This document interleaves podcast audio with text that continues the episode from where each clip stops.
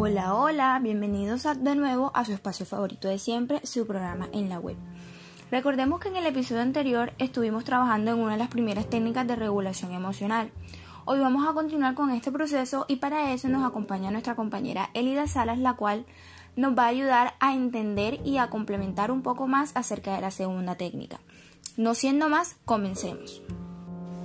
Segunda técnica es denominada modificación de la situación y consta de esa posibilidad que tenemos de claramente, como su nombre lo indica, modificar esta conducta que nos genera la emoción con el objetivo principal de cambiar ese impacto emocional. Elida, coméntanos un ejemplo.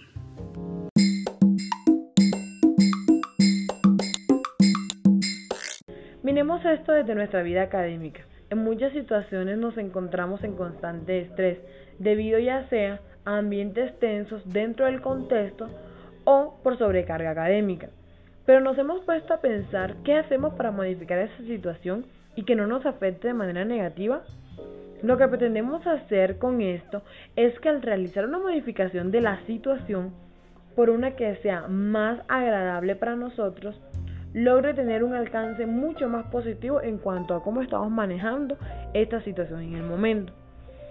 A veces puede ser muy difícil manejar este tipo de situaciones, pero si ponemos en práctica y utilizamos en conjunto el primer ejercicio, el que abordamos en el episodio anterior, y sumamos este de modificación de la situación, vamos a ir logrando nuestro objetivo. Elida tiene bastante razón con respecto a lo que dice. Pero entonces ahora nos preguntamos, ¿cómo logro modificar esa situación que me está generando una emoción negativa? Si bien es cierto, tenemos que tener en claro varios aspectos.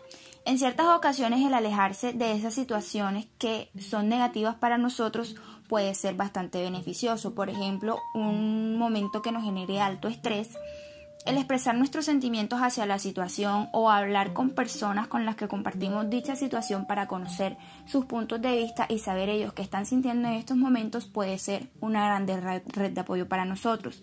O el buscar un tipo de mediador también será de bastante ayuda en este proceso.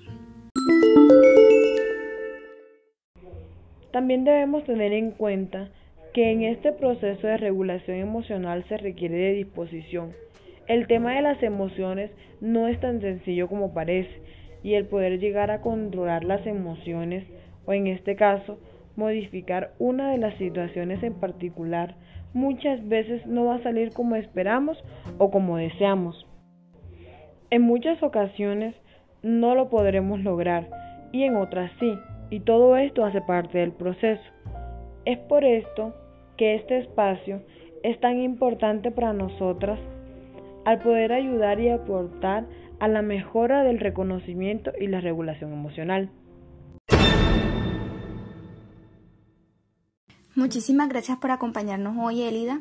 Les invito a que nos acompañen en el próximo espacio para seguir abordando cada una de las estrategias. Y no olviden que este es su espacio ideal. Nos vemos.